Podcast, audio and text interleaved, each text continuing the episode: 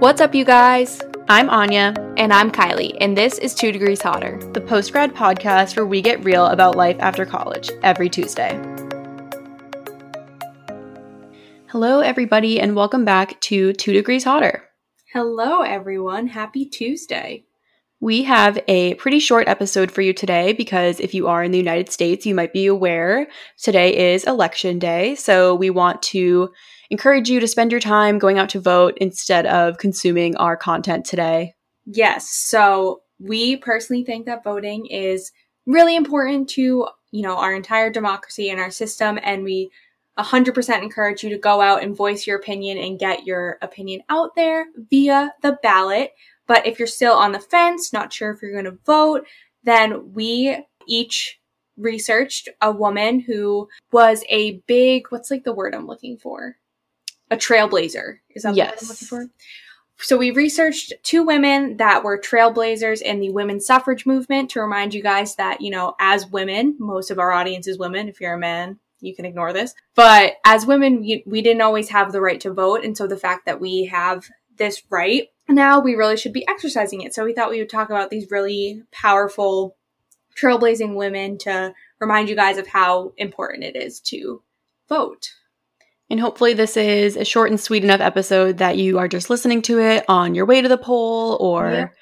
you know, standing in line, or maybe you voted early. So, yeah, uh, we're going to skip our normal segments and just get right into the episode topic. So, the woman that I chose to talk about is uh, Lucy Stone. And a lot of this information is via womenshistory.org. So we can link this in the show notes if you're interested in learning more about her. But I realized when I was doing some research that a lot of prominent early suffragists whose names you'd probably recognize were actually pretty problematic in their views, uh, mostly on inclusivity and race and kind of the best way to get there and who got to go first, which is something I didn't really know much about, but definitely contributes to our second short story that Kylie's going to tell. But back to Lucy Stone. So, a leading suffragist and abolitionist, Lucy Stone dedicated her life to battling inequality on all fronts. She was the first Massachusetts woman to earn a college degree, and she defied gender norms when she famously wrote marriage vows to reflect her egalitarian beliefs and refused to take her husband's last name.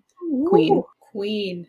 So she was born on August 13th, 1818, in rural Massachusetts. And throughout her life, she was really frustrated by the inequality um, that encouraged her brothers to attend college while discouraging women from becoming educated. So at age 16, she worked as a teacher, saving her money so she could attend college. And she ended up going to Oberlin College in, Verm- in Ohio. I don't know why I was going to say Vermont. Um, but when she graduated in 1847, she declined the quote honor of writing a commencement speech that would be read by a man. So she graduated, I'm assuming, close to or at the top of her class, given that she was offered to write a commencement speech, but they weren't going to let her read it. So that gives you a sense for the times. When she graduated, her career prospects seemed pretty dim since very few professions were open to women at the time. So she wrote and delivered abolitionist speeches for the American Anti Slavery Society while also becoming active in women's rights. Um, and in 1850, which is two years after the Seneca Falls Women's Rights Convention, which, especially if you're not from the US, you might not know, that was like a very prominent, the initial kind of women's rights kickoff conversation meeting, as I understand. Mhm. Um, so she organized the first National Women's Rights Convention in Worcester, Massachusetts. Wanted to call Ooh, ooh. call out Worcester there. We love the woo. Um, and her speech there was reprinted in the international press. So for five years, she traveled throughout the US and Canada on the lecture circuit, and she continued to attend annual women's rights conventions and presided over the seventh one. In 1868, Stone broke with suffragists Elizabeth Cady Stanton, Susan B. Anthony. Those are kind of the more, I guess, well known uh, suffragists that I was researching as well. So she kind of broke ties with them over the passage of the 14th and 15th Amendment to the Constitution, which granted voting rights to black men but not to women.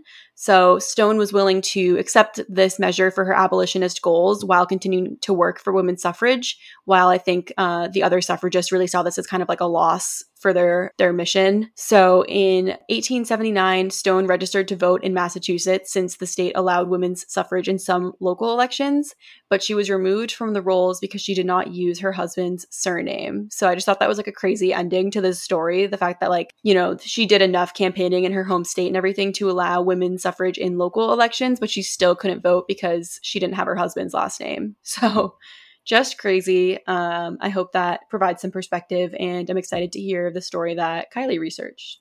Yes. So, like we said, we wanted to make sure we highlighted a woman of color who was prominent in the women's suffrage movement to remind us that, you know, I think our education does a particularly poor job of just glossing over the 19th Amendment and being like, woohoo, women had the right to vote, but like only white women had the right to vote. And there was still so much work to be done both at the time of the suffrage movement and then thereafter to ensure that all women got that right. So I wanted to highlight Ida B. Wells, who was a journalist, a suffragist, and a progressive activist in the late 1800s and early 1900s. So she was born into slavery during the Civil War. Once the war ended, her parents became politically active in Reconstruction era politics, and her parents instilled into her the importance of education. And she worked as a teacher after attending college. I believe she went to Rust College and wrote for local newspapers. And actually, she started a budding career as a journalist after the lynching of one of her friends, she turned her attention to white mob violence and she became skeptical about the reasons black men were lynched and set out to investigate several cases and published her findings in a pamphlet and wrote several columns in local newspapers. Her expose about an 1892 lynching enraged locals who burned her press and drove her from Memphis, Tennessee, where she was living at the time. After a few months, the threats became so bad she was forced to move to Chicago. She openly confronted white women in the suffrage movement who ignored lynching and ignored the white mob violence that was very clearly a prominent issue at the time. Uh, and because of her stance, she was often ridiculed and ostracized from women's suffrage organizations in the US, which is kind of what I was alluding to at the beginning how even within the suffrage movement, there was a lot of discrimination and segregation, if that's the right word to use. But nevertheless, she remained active in the women's right movement. In eight, in sorry, in 1913, she was one of the founding members of the NAACP.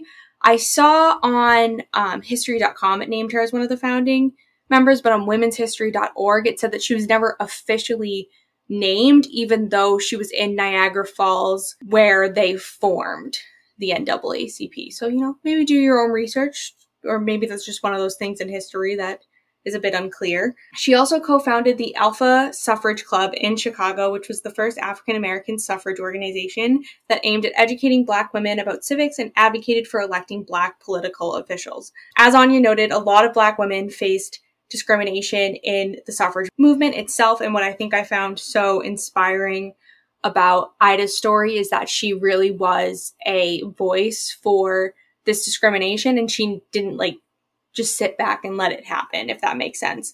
So one of the websites talked about how her and other black suffragists tried to join a national suffrage march that was led by Alice Paul. And Alice Paul instructed them to walk at the back end of the crowd. And Wells responded by saying, either I go with you or not at all. So yeah, that's just a little bit about Ida. Definitely with both of these women, we highly encourage looking into them even more and other prominent suffragists because I think it's really important to know how we got to where we are today. And if that doesn't inspire you guys to go out and vote if you were on the fence, I don't know what will. For real. Um, I think, you know, judging by the content that we tend to put out on this podcast and the opinions that we are decently vocal about, um, you can probably guess who we're voting for. I don't think it's a secret anymore. so if you are on the fence, we definitely encourage you to consider voting for Joe Biden. Uh, we really think he is the best way forward for this country. And no matter who you vote for, just know where your right to vote came from and be grateful that we have a democracy that allows us to voice our opinion like we can. For sure. Yes. But vote for Joe. Please. All right. That concludes this short and sweet episode of Two Degrees Hotter. And again, if you're in the US, please, please, please go out and vote. It is so important. And yeah. we will be back next week with a more regular episode. Yeah, an, a normal, regularly scheduled programming. so go vote, and we'll see you guys next week. Yes, see you next week.